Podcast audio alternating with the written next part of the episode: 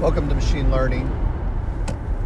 Uh, so again, this morning I was working on uh, uh, dimension reduction, and uh, so one one another technique to reduce down the number of features is to look for correlation.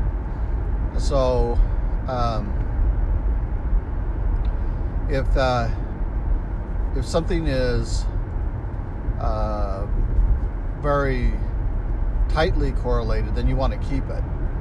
If the two features are very tightly correlated, if they're very loosely coordinated with no uh, with no none of the other variables, then you, you may want to get rid of them. And I was able to identify two variables that were uh, not very correlated, and I removed them. And uh, so, what you, you do to, to visualize correlation is use a heat map. And what a heat map does is it shows you in the matrix uh, between each column how how they each each uh, variable relates to the other variable in terms of correlation. And if you remember, you can calculate co- uh, correlation and uh, as a, as a form of variance. So you look at a mean and you look at the uh, value, and that calculates a variance, and then a correlation is is a, a certain standard deviation away from the mean. And uh, you, what so correlation is a way to tell if a feature is contributing to your model or not, uh, because you don't want to have information loss. That's entropy, and uh, you want to have information gain. And so by removing the noise in the model, uh, that helps you get better core, uh, get better accuracy. And um, so um, then uh, yesterday also I was able to run my uh, run my natural language processor to against my descriptions and I was really pleased. It took a long time. A lot of computational cycles were used uh, because there were a pretty large number of words. But I was able to get some scoring, and I, I was able to get my scoring up to around 94% on the matches. And now what I'm going to do is I'm going to go through a second time, and I'm going to uh, do it by um, term frequency, inverse document frequency as my classify well as my tokenizer and um, want to see if I can identify per sentence what the topic is. So what, what it does is it uh, will weigh it, weight it out, each word, and then you sort it, and you take the top uh, top word. And in this case, um, I can also put it in through a part of speech using uh, Gensim, and uh, it will then break the sentence into parts of speech. I can extract out what I think are nouns, and then look at the frequency on those nouns with those in terms of association and their scoring, and uh, and then take the the top nouns as my topic, and then I will use that also in my comparison. Uh, so it should line up with a score greater than 94 and the topic should uh, match the topic for the similar sentence. And uh, this this was a problem that was so hard. I mean, like, it's a word similarity has to be one of the hardest feats to uh, to accomplish. You know, I mean, sentence similarities, and um, because it's a lot like the way our brain does things. We see things, we see something, we hear something, and we think about things that are similar in our mind, but how we extract that similarity is absolutely amazing. We don't run mathematical equations to figure out cosine, sine, distance equations, but we use something called familiarity, our emotion. You know, we it seems familiar to us. So I'm learning Japanese right now, and Sometimes I'm like, uh, I don't recognize the character, and I just have to go on feel. Like that one kind of feels like it might be right.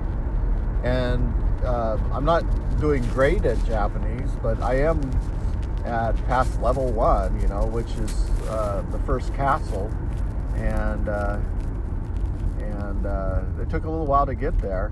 And then you have to go uh, every little while. You have to restore your previous work uh, that you've done. So, and it's getting easier when you go back into those words um, because it's like it just feels a lot easier, and uh, recalls better, and so um, I, I, feel like uh, that that uh, memory recall is starting to occur, and I do take uh, and recognize the set some of the characters now, so that I can um, slow down the the speech, and then I can say the characters uh, back as I'm, I'm putting them in, and that's helping me to retain some of the symbols. And so, uh, and then I and I'm starting to understand some of the rules. So I see something, I, I understand kind of how I would translate it. Like uh, you know something like John can speak Japanese, or John can speak Japanese and English, or Mr. Uh, Shigeru uh, Tanaka is a teacher. You know, so you know, and, and uh, you have to translate that back into characters, and it, it's not. Sometimes it's not an exact match to the English version. So you read the English version, and then you have to think, okay, how would I say that in Japanese? Sometimes it's a little different. Sometimes it's like uh, uh, Tanaka Shigeru uh, can speak Japanese or something, or Nihonji. Nihon, uh, and I can't, well, I don't remember that. It's crazy to even try at this point. But uh, yeah, you know, so uh, uh, just uh, thinking about Japanese, sometimes it requires some uh, word association in your brain. You know, you have to organize it in your brain to say it in a way that would be understandable to someone who speaks Japanese or listens to Japanese. Well, that's part of my goal is, uh, see, it should be four years. Four years from now, I want to go on a trip to Japan, go see some of the cool places like Toyota and uh, Hiroshima. Uh, that's where our family's from. Want to go see the islands out there, Ishizawa Shrine, and uh, just uh, kind of uh, enjoy the beauty of, of that area. Uh, I want to see the cherry blossoms, and some of my nephews have gone to Japan and and uh, sent back pictures, and it's pretty amazing.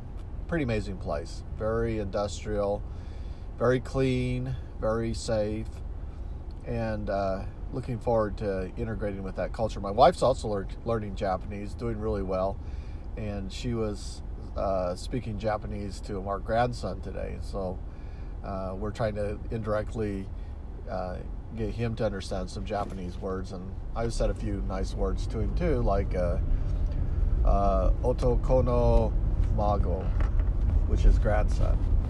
So konnichiwa otokono no mango and uh, if you speak Japanese and you're laughing right now, uh, shame on you, but uh, that's okay. You're entitled to do that wherever you are in the world. Um, next week, we'll be talking with uh, a leader in the local community. Uh, he's head of the machine learning at his company, and uh, we're talking to him about machine learning and some of the technologies he's using in AI ML production so it's a big. He's made a big jump to getting pipelines into production, and so uh, it'd be kind of exciting to talk to him and find out what kind of tools that he's using, or if they're using Jupyter uh, nodes and uh, building their systems that way.